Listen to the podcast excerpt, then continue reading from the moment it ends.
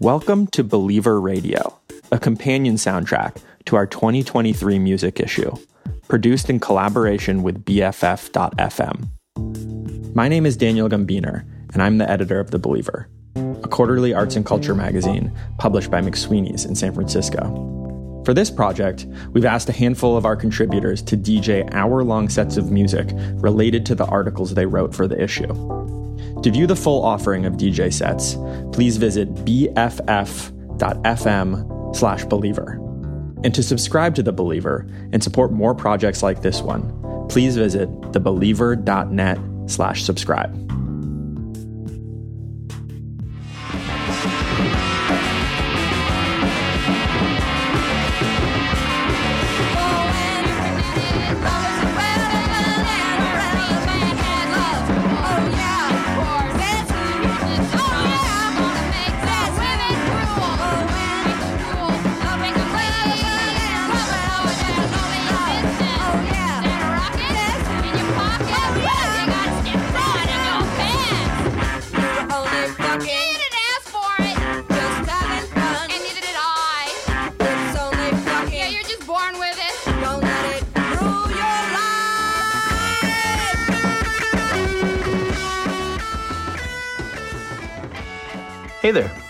My name's Casey Jarman, and I'm a writer and contributing editor with The Believer. For this year's music issue, I wrote a piece about the Austin, Texas band that you just heard, Meat Joy. They put out one self titled album in 1984 that had a big influence both on their local scene and on experimental and activist music for years to come. The band operated as a collective, incorporating audiences directly into their live shows and in their album art creation. They played basements and clubs and art galleries. And I like the record because it's ambitious, but in a way that feels really personal and removed from the commercial realities of the music industry. Listening to the Meat Joy album on repeat for my review, I was really struck by this sense of freedom and collaboration that the band embodied. And reading about Austin, Texas in 1984, a place with cheap rent and a weird mix of rednecks and esoteric artists, it really took me back to moving to Portland, Oregon in 2005. And it really took me back to going to house shows. The same basic conditions of Meat Joy's Austin were in play in Portland affordable rent, plentiful practice space, and a healthy dose of grassroots activism. A lot of musicians I knew were part time bartenders or baristas, and that was often enough to make ends meet if they drank cheap beer and mostly rode their bikes around town. Some acts like the Decemberists, the Thermals, Menomena, and Yacht could pack local venues and headline national tours. Some bands never reached that level. And then there were other artists that just operated in an entirely different ecosystem. They played shows that were more like community get togethers, usually all ages, usually pretty small. Maybe it's worth noting that draconian liquor laws and economic realities collide pretty hard in Portland to this day. On the surface, all ages shows have always been something of a rarity here, but young artists and bands with underage audiences find a way. In my first five or six years in Portland, there were all ages venues on the fringes of the music scene, like Artistary, Food Hole, Backspace, and Laughing Horse Books.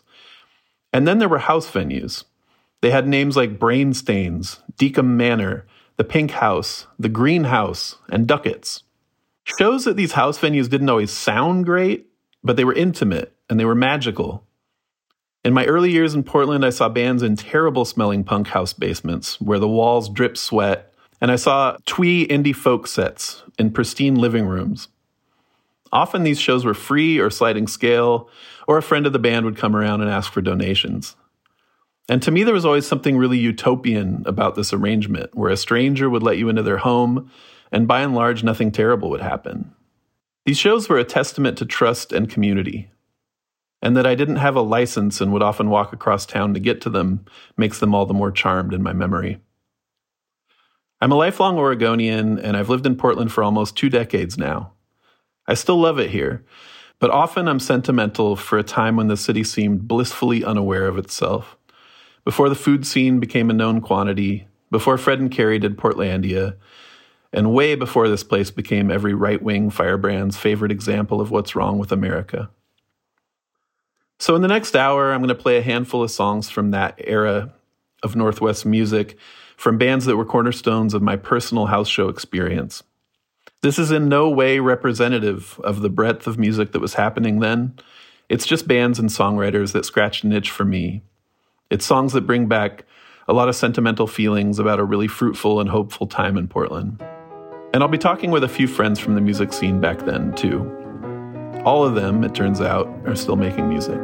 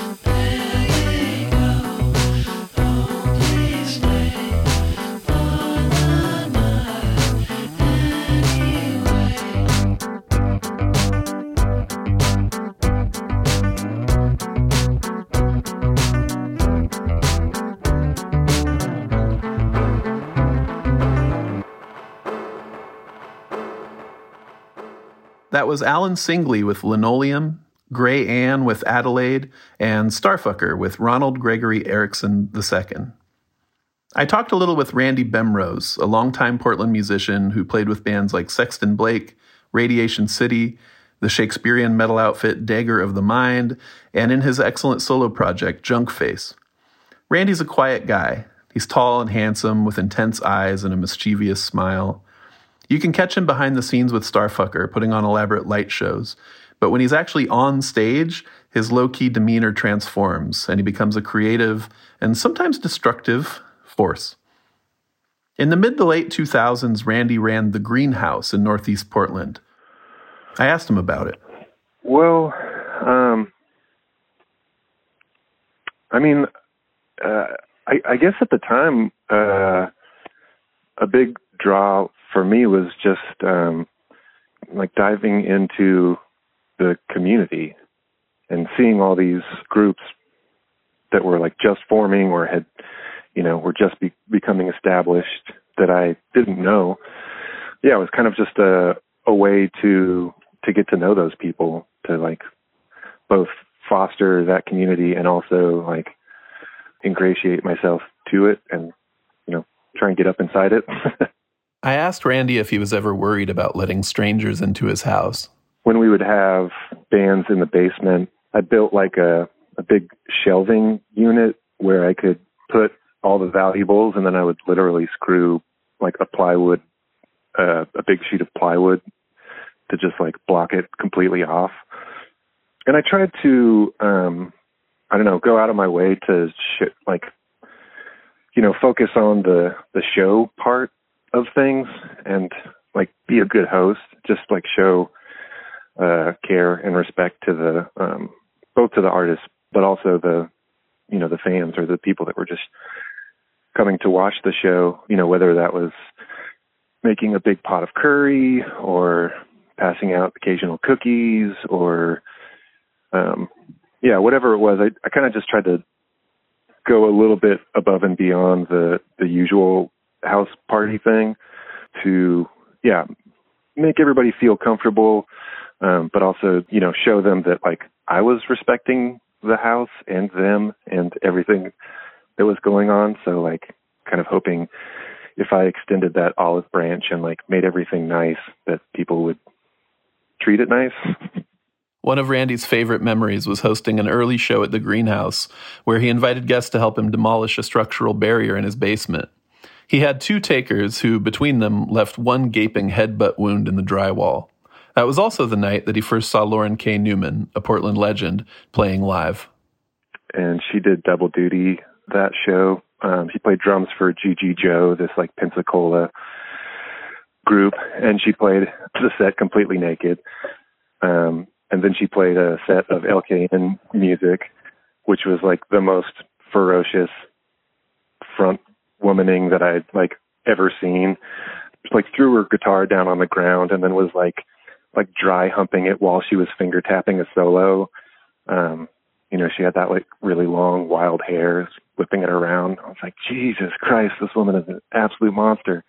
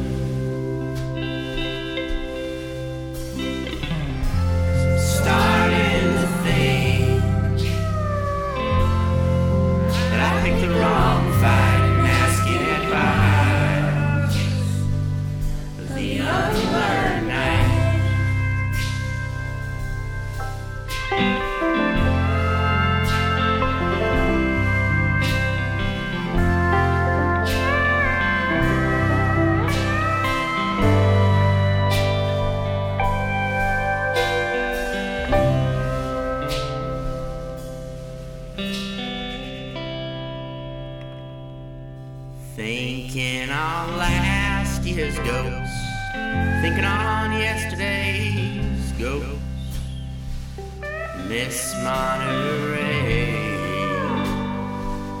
It's been a ghostly day. The blood in my mouth, singing drive me south, and just south to stay.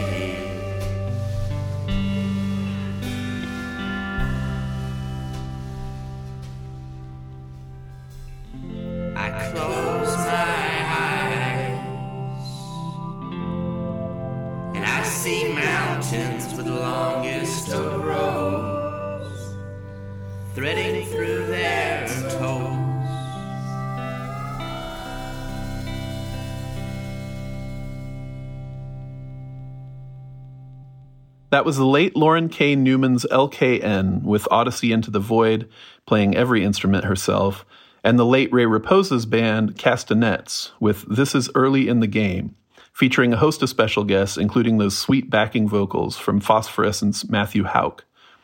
Those are two different, really unique songwriters that I count myself lucky to have seen and talked with on a few occasions. They traveled the world with their music, but Portland will always claim them.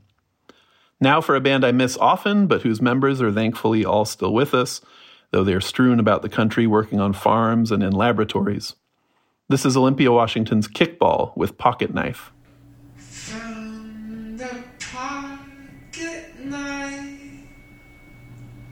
One always.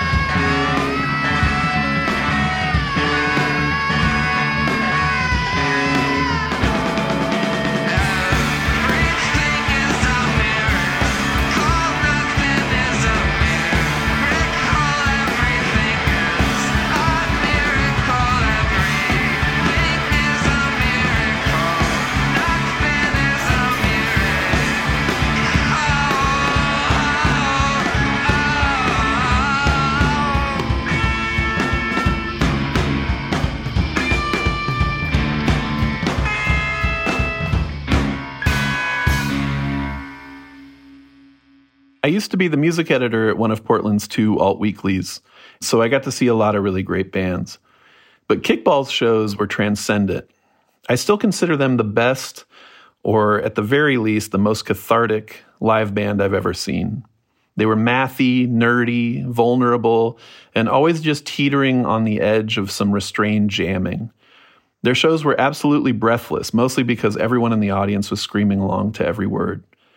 Drummer Lisa Schonberg, who would go on to play with similarly legendary Portland party band Explode into Colors and with the Secret Drum Band, still misses those days. We talked a bit about the origins of kickball, and it turns out the band starts in a punk house in Olympia, Washington.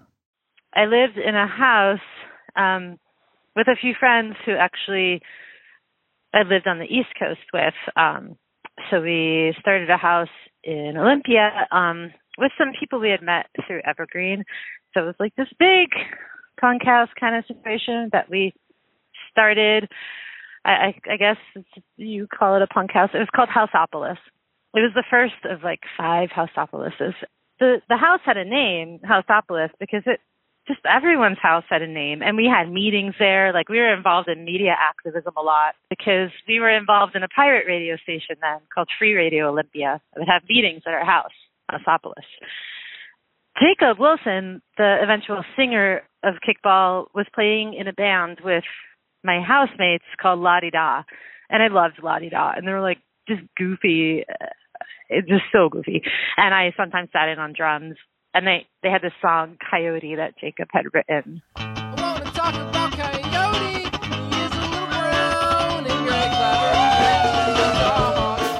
And I would sit on for that song specifically, and that became one of the first kickball songs ever. And I kept telling Jacob I wanted to have a band with him, and he was like, "There's this guy Adam in my puppetry class at Evergreen. I think he wants to make a band too." So that's how it started, and um, we practice on Sundays after um, this kickball game that would happen down the street from our house. Like a bunch of people, greener folks and other just friends from the community, we'd all get together. And it was like a strong game. I feel like in recent years when I try to put together a softball game or a kickball game, you don't even have enough people for one team, but it was like a good showing. And we do that game and then we go downtown to Food Not Bombs and then we come back up to the house and have kickball practice, band practice. That's how how it got that name. So that's how it started. Kickball was a band that was uniquely gifted at playing house shows. They really fed off a crowd's energy and repaid it in kind. They dissolved the barriers between artist and performer. It was part of what made a good show. And then um, we really wanted that when we played regular, regular quote venues. So I remember Holocene actually was like one of the first times, maybe the first time I ever played Holocene. I think it was with Chevron and uh I remember getting there and Jacob I think it was it was either Jacob or Adam because I remember liking it but never being the one to insist on it, but always appreciating it. But they insisted that we play on the floor. And I remember we were just like, okay, we're going to piss off the sound person. That is just like a given. They're not going to like it because they're going to say that we're going to feedback and it might happen a little bit, but we'll control it. And it never really happened that much. Like we knew how to position ourselves and if the sound person was willing to work with us, it worked fine. And so even when it wasn't at a house show, we liked to have that energy. Kickball never really broke up, but they haven't played in over a decade.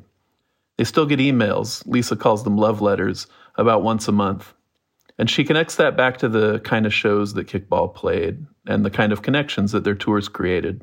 I'd say like there was always a friend connection and community connection that ended up making the house show happen, even if it was a friendship that started over a, a chat board online.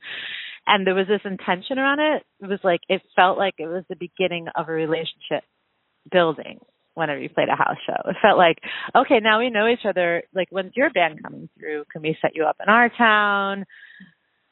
When we come again, can we do this again? Like, um, or like you know there was always a whose house you're staying at so it wasn't just the show it was going and hanging out and staying at someone's house and the next morning going out to breakfast somewhere amazing or having it made in someone's house perhaps exploring around the town. I remember when we toured in europe there was always like late night running around these beautiful cities getting like tours from new friends we'd made. It was really community building. And i'm not just saying that like it was like a lot of the community I have today was built then or is built from that, stems from that.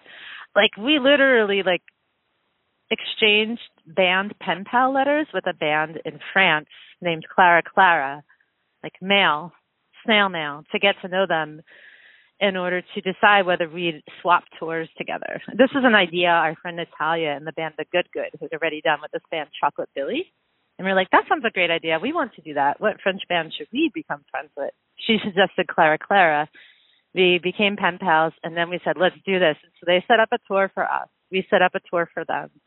And we did this twice, at least Europe twice with them, and they came to the U.S. once. And so we showed them around the whole country. Like we went to the Grand Canyon, and we went to all these places, and it was like a the commitment was larger than the shows. And so it makes sense that when we actually played the show, there was like this I don't know.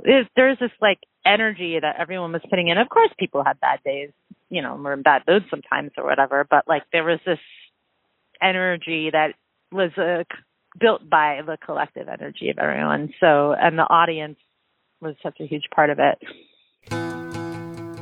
Up in the window looking in, I saw you with a violin, and you played a tune you wrote yourself when you were still you looked like a portrait of someone who cared.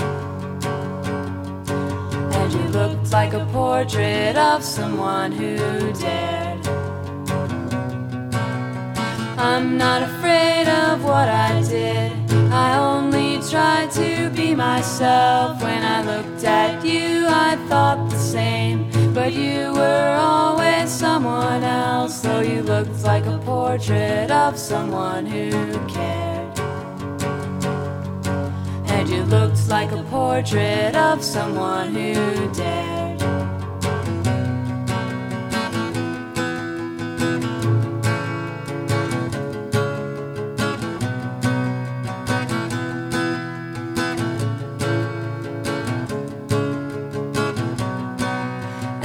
Hours passed so many times you'd have thought that I was blind. And hours passed so many times you'd have thought that I was blind. And hours passed so many times you'd have thought that I was blind. And hours passed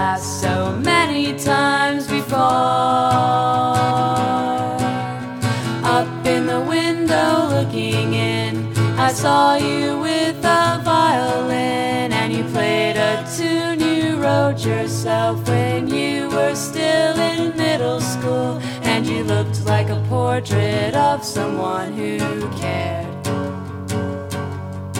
And you looked like a portrait of someone who dared. And you looked like a portrait of someone who dared.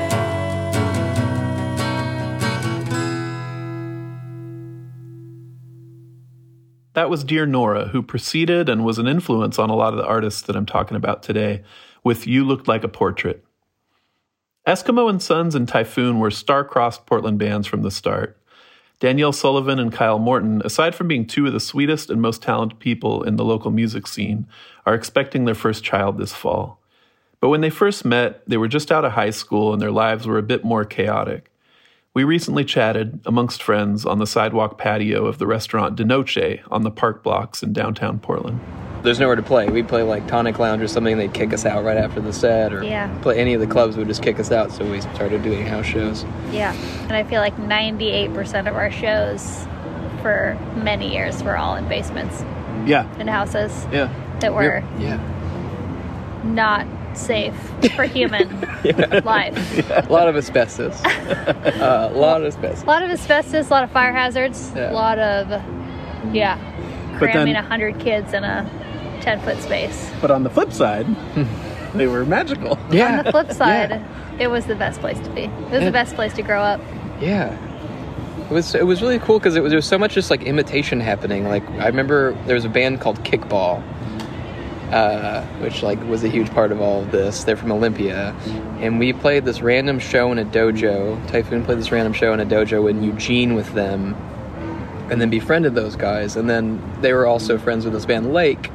And so our band started going up to Olympia and playing shows and helping them. Typhoon had like 12 people and a whole brass section. So they're like, hmm, can we hire your trumpet section? Yeah. I guess the rest of you guys can come up too, but we really just want your trumpet section.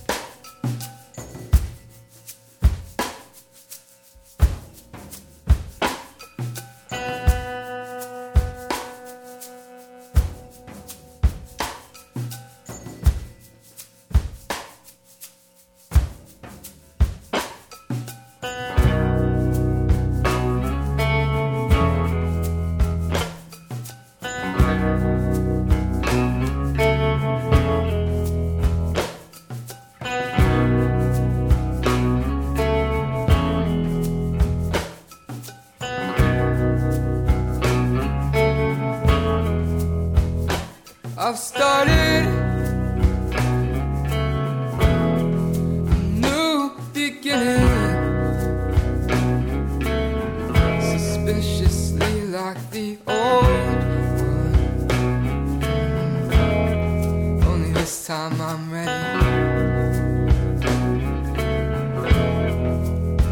In my vessel,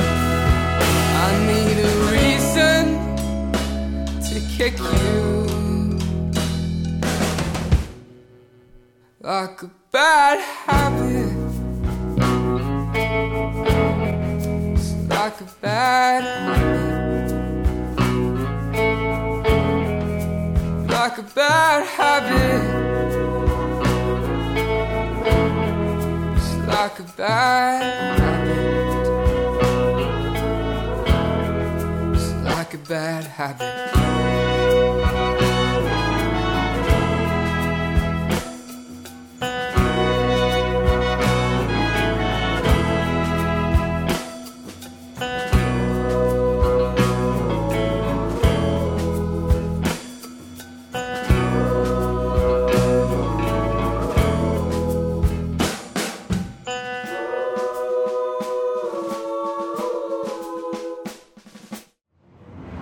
there'd be like 12 people living in a house. Yeah. House shows going on every weekend. We were already practicing at these houses, so it kind of was streamlined. Um, Gungle Dungeon, they did shows there. Oh, yeah. Gungle Dungeon was my band's house. Yeah. And you put on shows there too. It was just like if you have a practice space, it's going to double as a show space. Yeah. If you have a living room, Yeah, you have a venue. yeah, yeah. Yeah. Especially for the underage crowd. Yeah. And God bless all those landlords that were open to having their houses trashed. I don't know how. I don't know how we got away with it. Even like we had this apartment we rented. Like out this way it was really nice. I don't know what that person was smoking when they let us sign the lease, but Because you're just a bunch of kids. we trashed like, a lot uh, of houses. Yeah. You threw a couch off the balcony. Yeah. I was gonna say, I'm sure you didn't trash the houses, not Kyle. Not usually me. Yeah. A lot of me coming out in my bathrobe and telling people like stop fighting or like stop. you know, Yeah. And then you fell in love the end. And then we fell in love. in the basements of Portland. Yeah. That's true. Basements of Portland. Yeah. Yeah. And then, Yeah. um, rest is history. And then, and then, then we turned 21, I guess. Like Yeah, that, I guess that's kind of what happened there. Is the bands eventually became to a point where we were starting to play small clubs and um, getting monitor systems at the small, like you know, have it being on good sound systems and Yeah. It. Um, you know, there's, I'm sure there's. I know there's a house scene going on in Portland now. We're just we wouldn't know about it. It's Yeah. like the Polar Express, which you've never read. We just decided, we figured this out, but like you can't hear Yeah. the bell anymore. We're just Yeah. You know. You can count on me, oh, why do you count on me? You got ten fingers, as many toes you count on those.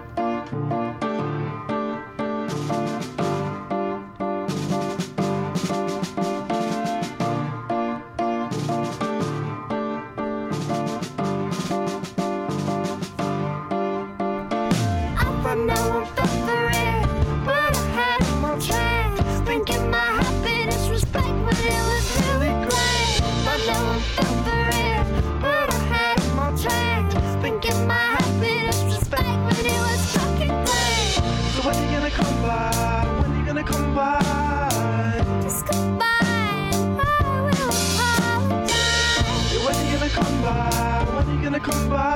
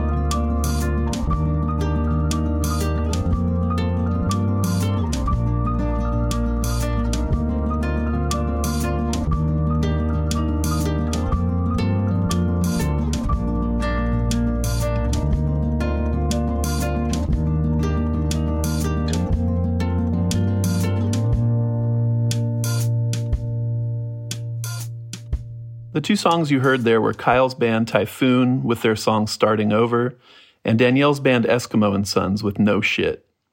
Here are two more tracks Nurses with Caterpillar Playground, and Holland Andrews' project Like a Villain with AOK.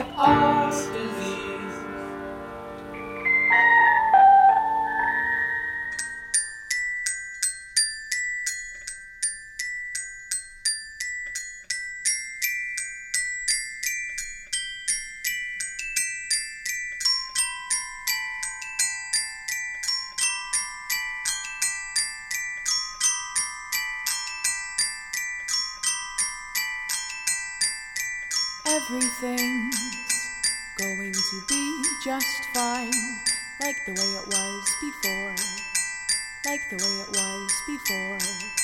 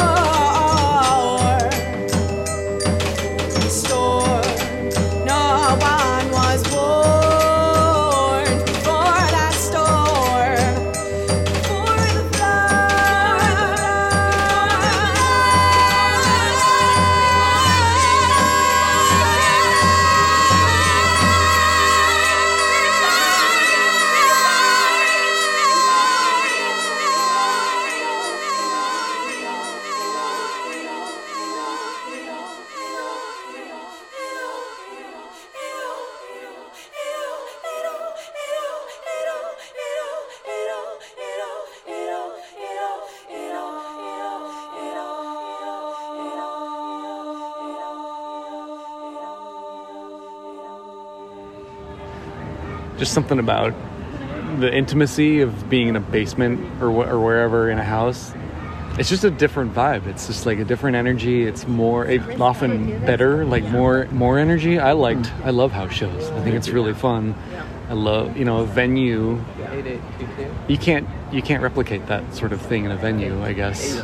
Plus, like it makes for cool photos because it's like hmm. you know, probably usually like a dark basement and so you know maybe i have like can pop off a, a flash or something and make something really cool and you've got like a picture of the band but also people standing right next to the band while they're playing which you know you don't get that in a venue Yeah. so i don't know yeah i love house shows That was Portland photographer Jason Quigley, who for the past 20 years has been documenting the music scene here in Portland.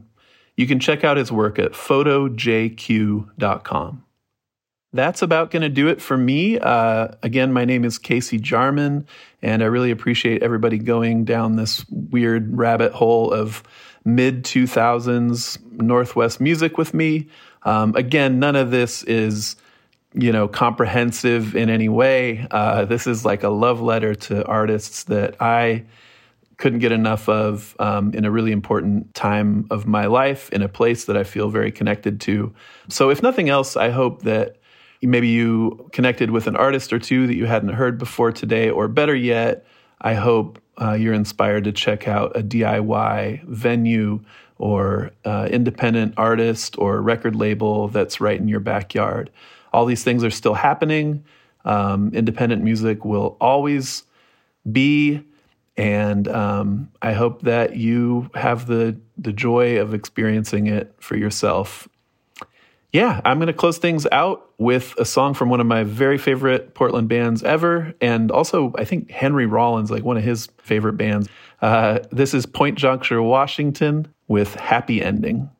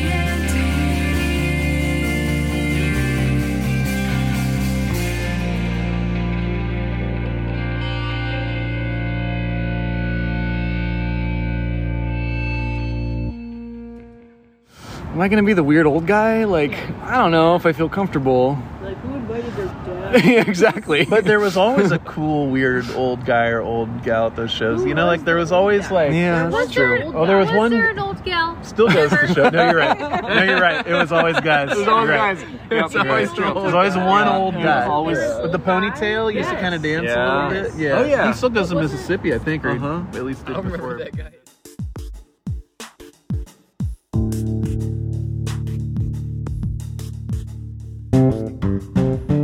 Thank you for listening to Believer Radio. To find more DJ hours, please visit bff.fm slash believer. And to subscribe to The Believer, please go to thebeliever.net slash subscribe. Our producer and engineer is Claire Mullen. Many thanks to the staff of The Believer Rita Bullwinkle, Justin Carter, Annie Dills, Ginger Green, Kim Hugh Lowe, Lucy Huber, Heidi Julavits, Ed Park, Raj Tani, Sunra Thompson, Amanda Uhle, Vendela Vida, Dan Weiss, Sally Wen Mao, and James Yeh. Huge thank you also to our collaborators on this project, BFF.FM. To make a donation to them and support community radio, please go to BFF.FM slash donate.